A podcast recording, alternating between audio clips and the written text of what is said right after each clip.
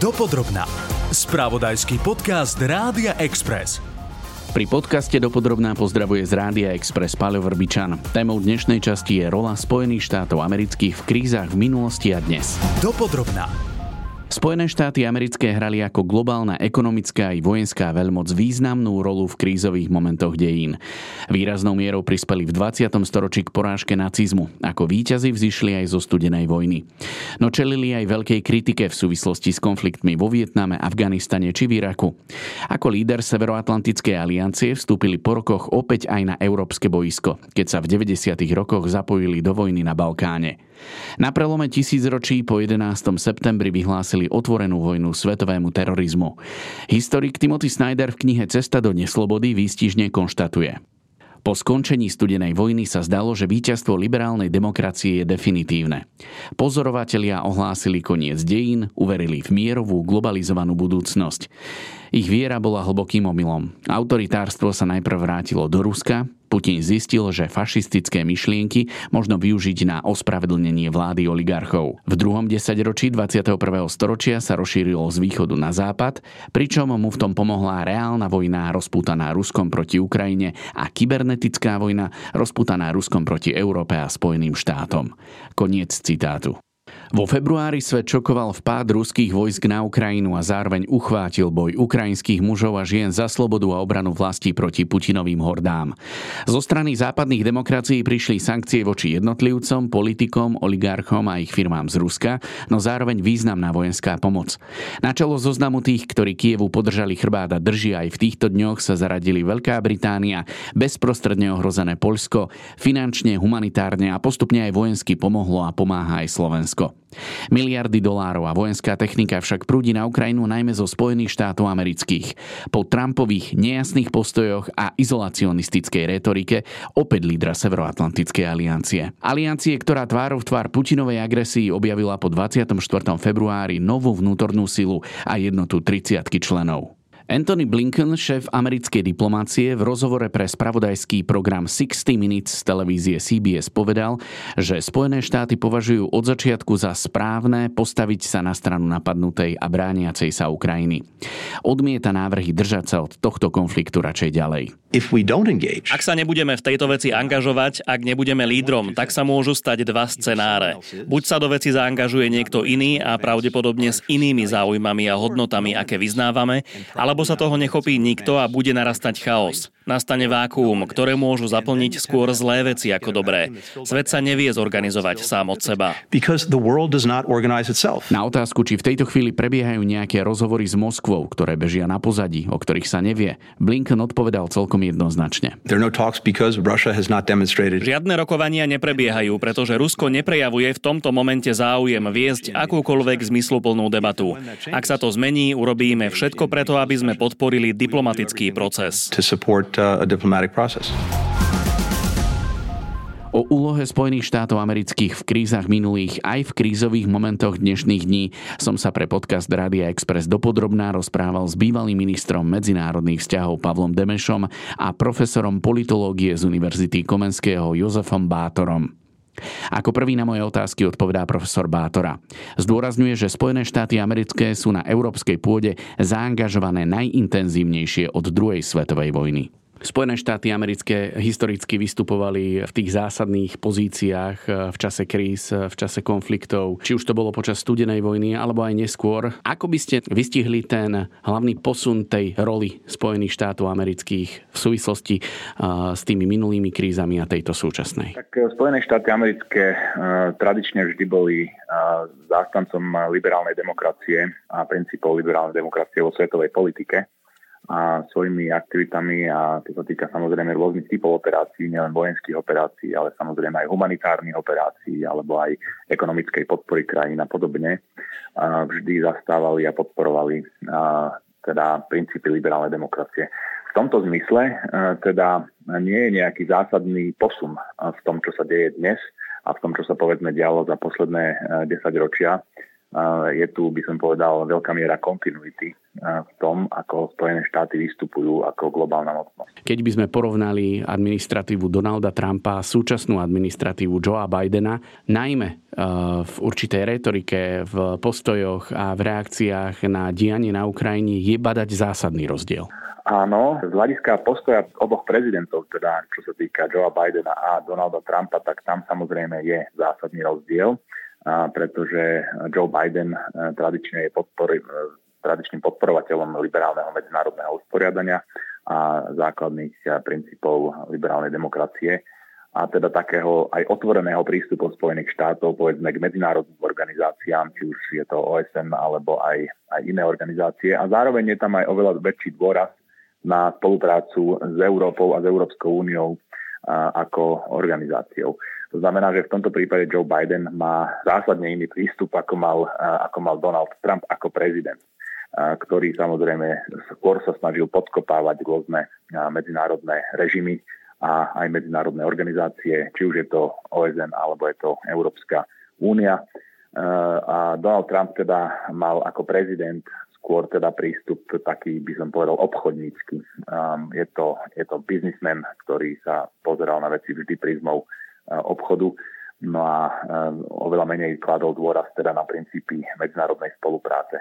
No, ale treba si takisto vnímať jednu dôležitú vec a to je, že prezidenti sú len súčasťou toho celého rozhodovacieho mechanizmu zahraničnej politiky Spojených štátov. Samozrejme, veľmi dôležitú úlohu zohráva kongres, ale takisto povedzme iné súčasti americkej administratívy a v tomto prípade, ak sa teda rozprávame o bezpečnostných otázkach, tak napríklad ministerstvo obrany. To znamená, že aj počas vlád, vlády teda Donalda Trumpa ministerstvo obrany bolo vždy stabilizátorom americkej angažovanosti vo svete, pretože teda minister obrany Jim Mattis bol človek, ktorý naozaj bol človekom kontinuity a teda aj zodpovednosti z hľadiska tej americkej úlohy vo svete. Takže tam by som videl veľkú kontinuitu na tej úrovni tej obrannej politiky Spojených štátov. Natíska sa možno trošku hypotetická otázka. Vyzerala by americká pomoc, americká zaangažovanosť a americké kroky v priebehu ruskej okupácie na Ukrajine tak ako dnes, ak by nebol prezident Joe Biden, ale Donald Trump? Tak samozrejme to je všetko v, v priestore špekulácií, nad čím môžeme uvažovať. A je to teda zaujímavý teda experiment. E, je pravdepodobné, že by tá politika Spojených štátov e, bola iná, e, najmä teda to, o čom som hovoril predtým, to znamená, že napríklad tá angažovanosť Spojených štátov pri spolupráci s Európou vo všeobecnosti počas Trumpovej vlády bola oveľa nižšia a, a tak je pravdepodobné, že by takýto prístup pokračoval aj v tomto prípade a je otázne teda, do akej miery by naozaj Spojené štáty reagovali tak zásadne, ako, ako reagujú v súčasnosti z hľadiska podpory Ukrajiny. Takže je možné, že by tam prišlo k nejakým úvodzovkách pragmatickým riešeniam, kde by sa teda snažili nejakým spôsobom v mene pokračovania dobrých obchodných vzťahov a dohodnúť e, s Ruskou federáciou a s Putinovým režimom, čo by samozrejme predstavovalo veľmi zásadnú, zásadnú krízu a obrovskú katastrofu v podstate. Sme opäť e,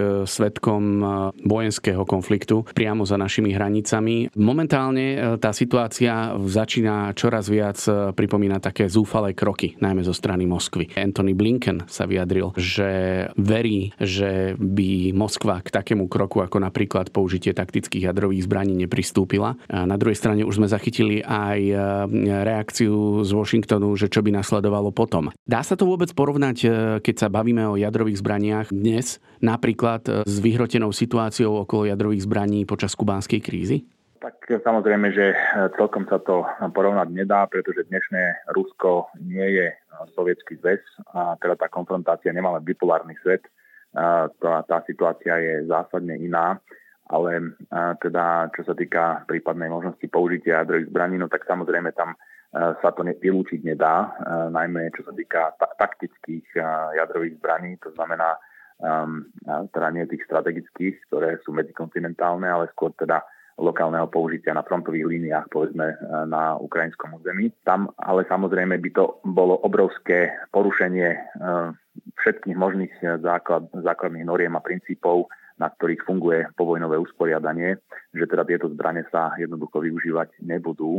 Um, a samozrejme teda tam by reakcia nielen Spojených štátov, ale celého medzinárodného spoločenstva musela byť odsudzujúca. Muselo by sa pristúpiť k vážnym, vážnym krokom, ktoré by znamenali určitú odplatu za takýto krok. To by znamenalo teda zásadnú eskaláciu konfliktu. Tam padli také slova, že pri reakcii by došlo e, k už likvidácii napríklad ruských síl na ukrajinskom území, prípadne potopením e, Čiernomorskej flotily. Toto sú úvahy, s ktorými prišiel David Petreus a iste sa samozrejme dá rešpektovať jeho, jeho názor a jeho pohľad na vec, ale teda David Petreus momentálne nie je aktívny v americkej administratíve legislatíve. To znamená, že toto nie sú oficiálne vyjadrenia vlády Spojených štátov, a hoci sú to expertné vyjadrenia. Znamená, že tam by som, nejako, existujú, existujú postupy, ktoré má NATO jednoznačne definované z hľadiska toho, ako reagovať v prípade povedzme taktického nukleárneho útoku a podobne. Čiže toto všetko je procedurálne spracované a pripravené pre prípad, že by sa niečo podobné stalo. Samozrejme už od čas studenej vojny, ale teda je to aj medzi tým Inovované, inovované typy ako taktických príučiek sú, sú k dispozícii a podobne. Čiže aliancia je pripravená na takýto scenár, alebo teda na rôzne verzie toho scenáru. Nemyslím si, že tento scenár, ktorý bol teraz spomínaný mediálne uh, Davidom Petreusom je jediný scenár. Ak by sme nešli tak ďaleko do minulosti, v Európe boli Spojené štáty zaangažované do konfliktu v 90. rokoch na Balkáne. Mohli sme v našej blízkosti vidieť priamu vojenskú aktivitu Spojených štátov amerických? Um, ono samozrejme, tá situácia je, je dosť iná a teda z hľadiska toho, čo sa dialo na Balkáne v 90. rokoch, a predsa len aj tie vojenské spôsobilosti, povedzme, ktoré malo k dispozícii v danom čase, v danom čase Jugoslávia, respektíve neskôr Srbsko, boli úplne iné, než teda sú vojenské spôsobilosti, ktoré má k dispozícii dnes Ruská federácia. Je to predsa len regionálna veľmoc, ktorá, ktorá teda pôsobí a zautočila na, na svoju susednú krajinu, ničí civilnú infraštruktúru a tak ďalej. A, ale Spojené štáty teda sú angažované, by som povedal, ešte do vyššej miery tentokrát v tomto konflikte, najmä z hľadiska, z hľadiska vojenskej pomoci Ukrajine čo sa samozrejme nedá porovnávať z hľadiska toho, akým spôsobom boli angažované povedzme v tých vojnách na Balkáne v 90. rokoch. Pretože ako viete, Spojené štáty teraz podpísali, respektíve kongres súhlasil s návrhom prezidenta na aktivizáciu tej dohody, to sa volá Land-Lease Agreement, to je dohoda, na základe ktorej bude môcť americký obranný priemysel bez akýchkoľvek zásadnejších administratívnych prekážok dodávať zbrane a výstroj Ukrajine to je prvýkrát od druhej svetovej vojny, čo sa aktivuje takáto, taká, takýto typ pomoci. To je pomoc, ktorú za druhej svetovej vojny dostala Británia a, takisto potom Sovietský zväz.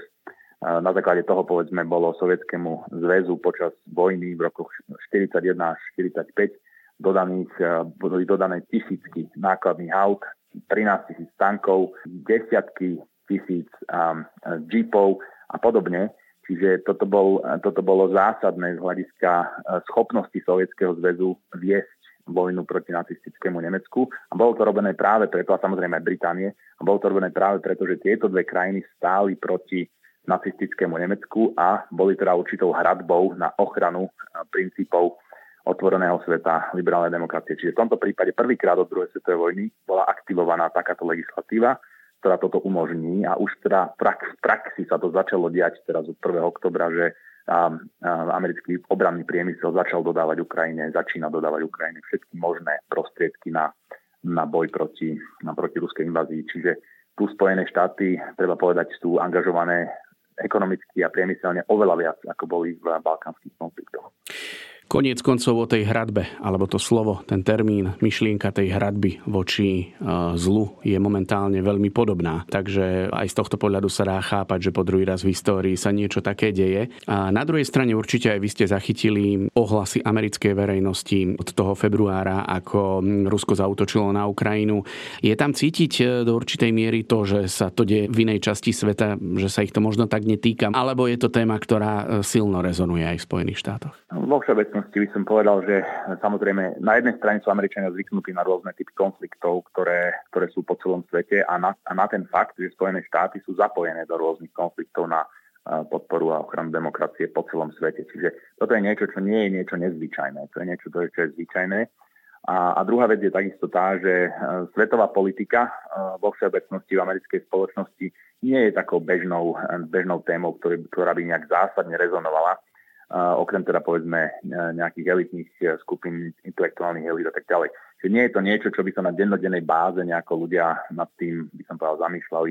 A, a, a, teda, a teraz nemám nejaké dáta pred sebou, na ktoré, ktoré som vám to konkrétne vedel ako nejako demonstrovať, ale mm-hmm. vo všeobecnosti tej americkej spoločnosti so zahraničná politika a globálna politika diskutuje menej ako často mnohé miestne, lokálne otázky. A na druhej strane takisto ale sú zvyknutí na to, že Spojené štáty podporujú teda demokraciu vo svete, čiže v tomto prípade ako nikoho to neprekvakuje, ale tento postoj Spojených štátov. Toto je bezprecedentná situácia, ktorú zapríčinul Putinov režim a to sa nedá nič robiť a áno, no samozrejme, tak je to, je to teraz o aj tie prostriedky, ktoré sa používajú momentálne a ten spôsob, ako sa teda ten, ako Spojené štáty podporujú Ukrajinu pri tomto konflikte, to je niečo, čo, čo sme teda samozrejme v posledných desiatkách rokov nevideli. Dopodrobná.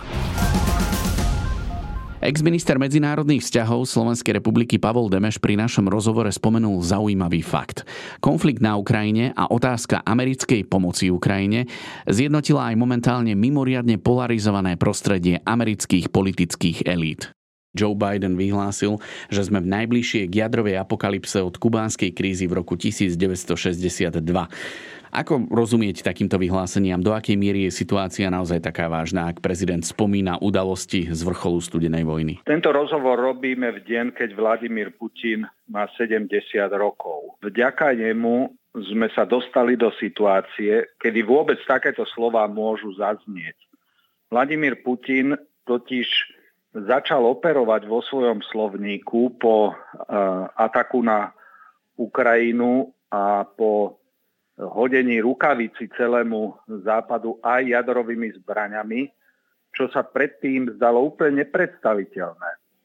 No a napokon uh, aj jeho ex-kolega Medvedev takisto používa slovo ako jadrová zbraň alebo máme aj tento arzenál v prípade, že bude nevyhnutné a tak ďalej. Skrátka, jadrovú retoriku vniesli najvyšší kremelskí predstavitelia do témy medzinárodných vzťahov. Samozrejme je dôležité ale k tomuto citátu, ktorý ste použili, použiť aj e, slova nedávne od e, hovorkyne ministerstva zahraničných vecí Márie Zacharovej, ktorá odrazu ako si začala kategoricky popierať e, jadrovú retoriku a obvinila z nej dokonca Západ, Spojené štáty a NATO. Myslím si, že Rusi zistili, že v tomto prepálili a strácajú podporu celosvetovej verejnosti. Toto nie je už len e, hovoriť o jadrových zbraniach, nie je už len téma rusko-ukrajinského konfliktu, ale na toto mimoriadne citlivo reaguje celé svetové spoločenstvo, vrátane Číny a iných, ktorí sa snažili predtým zostávať akejsi neutrálnej polohe. Práve toto je ten moment, e, ktorý e, som aj ja zaregistroval a ktorý ma zaujal, na ktorý som sa chcel aj vás spýtať, že Putina už nepriamo a diplomaticky kritizujú aj jeho doterajší spojenci, Čína a Kazachstan. Stráca podporu e, aj doma čoraz viac. Mobilizácia to počiarkla. Tisíce a tisíce ruských mužov sa snažia utiecť z Ruska. Vladimír Putin od februára, kedy jeho vojska vstúpili na územie, územie Ukrajiny, prestrelil niekoľkokrát. Spústa vecí z toho, čo tvrdil, že dosiahne na Ukrajine mu nevychádza a tento zúfalý pokus hroziť jadrovými zbraňami v čase, kedy ukrajinské vojska postupne vytláčajú ruské zo svojho územia, e, je mimoriadne nešťastný a spôsobuje mu stratu úcty nielen vo svete, ale aj doma. Celá anabáza so, s mobilizáciou e, spôsobila to, že Rusi sú už vydesení z toho, že e, čo ich prezident robí a 10, čo 100 tisíce Rusov už uniklo a snaží sa unikať z Ruska, čiže Rusko stráca obrovské množstvo talentovaných ľudí, no a 100 tisíce odchádzajú mužov, ktorí nechcú byť mobilizovaní, lebo ide o nezmyselnú vojnu, v ktorej nevidia východisko zo svojej súčasnej situácii a zistili, a čoraz viac ľudí zistuje, že ich jednoducho zviedol e, do úplne slepej uličky a Rusko sa dostalo do obrovskej izolácie a čím ďalej, tým viac sa prepadá do ekonomických problémov. No a napokon pre Rusov, ktorí nemôžu cestovať, ich umelci vystupovať, ich športovci, hokejisti sa zúčastňovať rôznych podujatí. Takže v takomto čase začať ešte e, šibrinkovať tuto s nejakými jadrovými zbraňami, tak toto bol mimoriadne nešťastný krok. No a, ale ako som už spomenul, tá hovorkyňa ministerstva zahraničných vecí evidentne sa snaží túto tému teraz ako keby do úzadia potláčať pretože spôsobuje ďalší prepad dôvery v Putina, dôvery Ruska, jeho imidžu v celosvetovom meradle. Vladimír Putin hovoril, že sa cíti ohrozený, že NATO obkolesilo Rusko a podobne. Takúto retoriku mal predtým, než došlo k tej okupácii. Teraz je na to pomaly zomknutejšie, ako bolo kedykoľvek predtým. Dosiahol ako keby pravý opak. Áno, Vladimír Putin totiž na začiatku vyslovil niekoľko téz, ktoré sa čím ďalej tým viac stali a stávajú nehodnoverné, klamlivé a demaskujú jeho práve záujmy. Vladimír Putin pojal predstavu, že ide budovať svoju, e, svoj pamätník e, v podobe ďalšieho rozvoja e, ruského impéria. Treba výsť z toho, že on povedal, že rozpad Sovietskeho zväzu bola najväčšia geopolitická tragédia 20. storočia, jedna téza, druhá, Ukrajinci nie sú samostatný národ, oni si sú súčasťou Ruska, preto aj teritorium chcel pričleniť. Od týchto dvoch vecí on neodstúpil do posiaľ, a tá miskalkulácia, s ktorou on vstúpil na, na teritorium Ukrajiny, chcel na jednej strane Ukrajinu pričleniť k Rusku a na druhej ukázať celému západu, že Rusko je veľmoc, ktorou svet a celý svetový poriadok musí rátať. Po 7 mesiacoch sa rozbil kompletne tento jeho sen o vybudovaní nejakého tretieho Ríma, novej mocnosti, ktorá predefinuje na novo medzinárodný poriadok tak, ako bol vybudovaný po druhej svetovej vojne. Toto sa mu celé rozpadá pod rukami a celá jeho avantúra navyše dostáva Rusko do veľmi nešťastnej pozície vnútorne, ale aj smerom navonok. Znamená, že Vladimír Putin bude strojcom nie rozšírenia vplyvu Ruska, ale rozpadu jeho obrazu a oslabeniu Ruska. To, keď hovoril, že ohrozuje ho NATO, však my sme súčasťou NATO, no čo už NATO a my ohrozujeme Rusko. Kto chcel čo s Ruskom? Celé NATO malo predstavu, že Rusko bude strategický partner pre NATO a bude napomáhať tomu, aby sme zabezpečili stabilitu mier, pretože starostí svet má dosť v podobe klimatickej kríze, pandémie, ekonomickej, energetickej a podobne. Rusi mali priamo v centrále NATO svojich ľudí a boli považovaní za strategického partnera. Teraz sa dostali do situácie, že sa stali najväčším nepriateľom, ale nie NATO, ale celosvetového poriadku. Keď 142 štátov v rámci OSN odhlasuje, že šlo o agresiu, ktorú spustil to nie je NATO. Však preto aj rozhodnutie Švédska, ktoré 200 rokov bolo neutrálne, rozhodnutie Fínska, ktoré si bránilo svoju neutralitu, vstúpiť do NATO, svedčí o tom, že Ruska sa boja a každý hľadá spôsob, ako sa kolektívne brániť voči tejto militaristickej, neoimperiálnej politike, ktorú Vladimír Putin spustil. Áno, na druhej strane e, je NATO a Spojené štáty americké miliardové dodávky e, pre Ukrajinu, naozaj veľká pomoc e, finančná zo strany západných demokracií. Je aktivita a pomoc zo strany Spojených štátov pre napadnutú Ukrajinu podľa vás dostatočná? Ako sa prejavuje priamo v konflikte a kde je nejaká taká červená čiara, za ktorú Spojené štáty nepôjdu? Putin na začiatku kalkuloval s jednou vecou, že na jednej strane sila jeho armády pokorí Ukrajinu v priebehu pár dní a mm-hmm. dosiahne výsledky podobné ako v Československu v 68 kedy sem vletela 500 tisícová armáda a nás tu pacifikovali 100 tisíc vojakov, Rusi tu nechali až do 91. roku, kedy sme ich vyprevadili domov. On rátal s niečím podobným, že za pár dní to vyrieši a za druhé bol si istý, že Západ sa nezjednotí. To znamená, že Európska únia, Severoatlantická aliancia a ďalšie demokracie svetové, že nebudú schopné dosiahnuť jednotu e, v obrane proti jeho expanzii. No ale tu sa prerátal, aj Európska únia, aj Severoatlantická aliancia sa zomkla mimoriadným spôsobom a začala Ukrajine pomáhať, pretože bolo úplne zrejme, že Ukrajina je len časť v jeho expanzionistických plánoch a zatiaľ jednak humanitárna pomoc, ekonomická a vojenská, ktorú Ukrajina dostáva, je bezprecedentná. A pomáhajú nielen krajiny EÚ a NATO, ale aj Austrália, Japonsko. Japonsko nikdy nepomáhalo takou veľkou mierou ako teraz.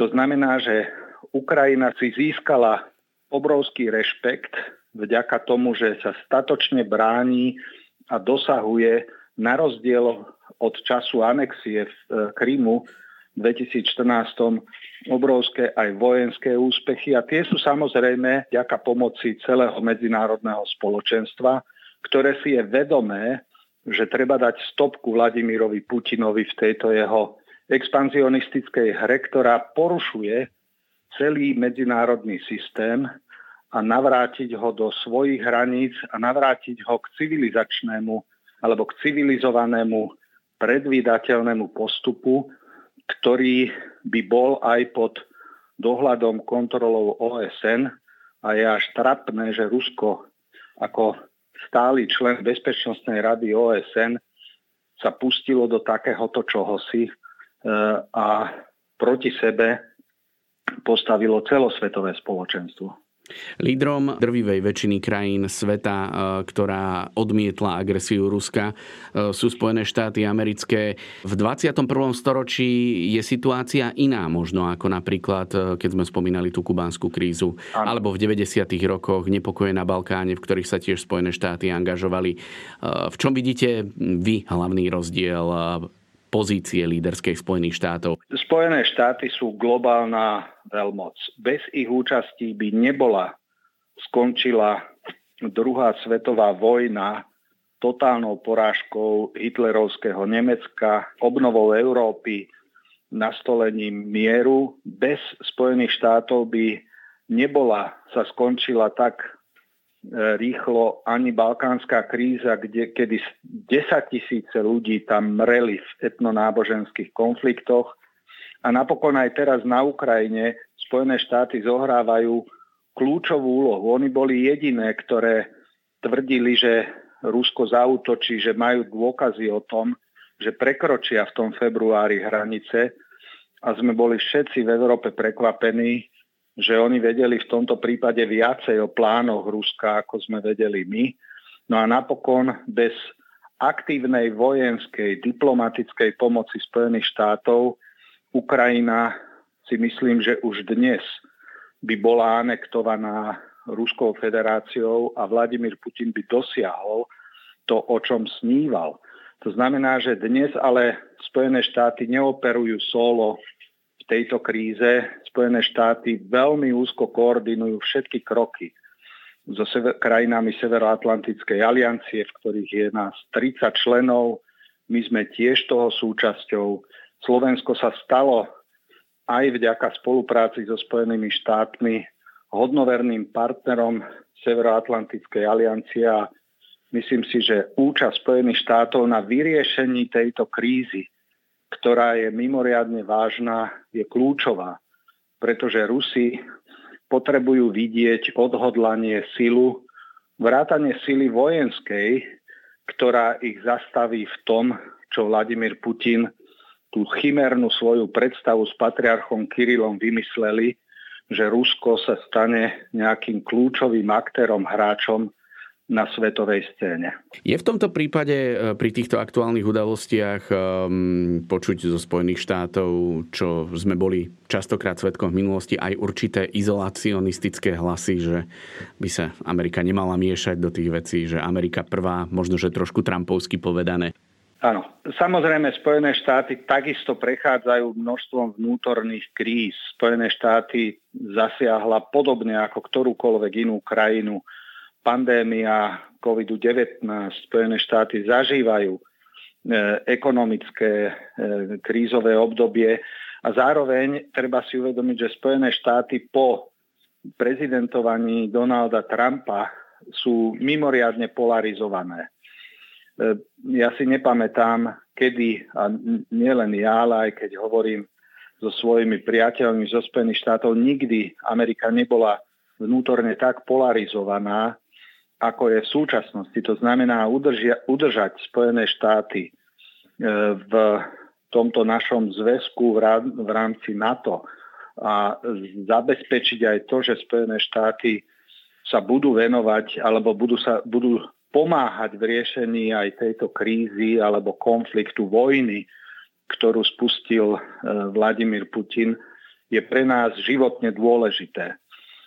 No a napokon aj to, že táto téza America First, ktorú Donald Trump začal živiť, chvala Bohu, tá ustupuje do úzadia a Spojené štáty sú si vedomé v súčasnosti svojej zodpovednosti a také tie hlasy, ktoré, by, ktoré v Spojených štátoch pochopiteľne zaznievajú, že či sa majú do toho alebo nemajú miešať, si myslím, že nie sú dominujúce a Spojené štáty pokračujú v tom úsilí nastolenia mieru na európskom kontinente, až sa to nechce veriť, že po druhej svetovej vojne opäť Európa, v tomto prípade východná Európa, spôsobuje takéto globálne turbulencie, ktoré majú dopad na celosvetovú ekonomickú, energetickú stabilitu v čase, kedy by sme mali spoločným úsilím sa dostávať z množstva kríz, do ktorých sme sa do, do ktorý,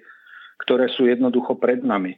Takže úloha Spojených štátov je v súčasnosti kľúčová vo viacerých oblastiach a v tomto prípade verím, že administratíva Joea Bidena si tohoto je plne vedomá. Ešte taká posledná otázka. Aká je momentálne situácia medzi americkými elitami, medzi politikmi, kongresmanmi, senátormi, keď príde e, k debate o e, Ukrajine a o situácii na východe Európy? Táto téma zjednocuje americké politické elity tomto prípade rozdiely medzi demokratmi a republikánmi pri schvalovaní pomoci, či už ide o vojenskú, humanitárnu, alebo ide o snahy o diplomatické vyriešenie, politické vyriešenie tejto krízy.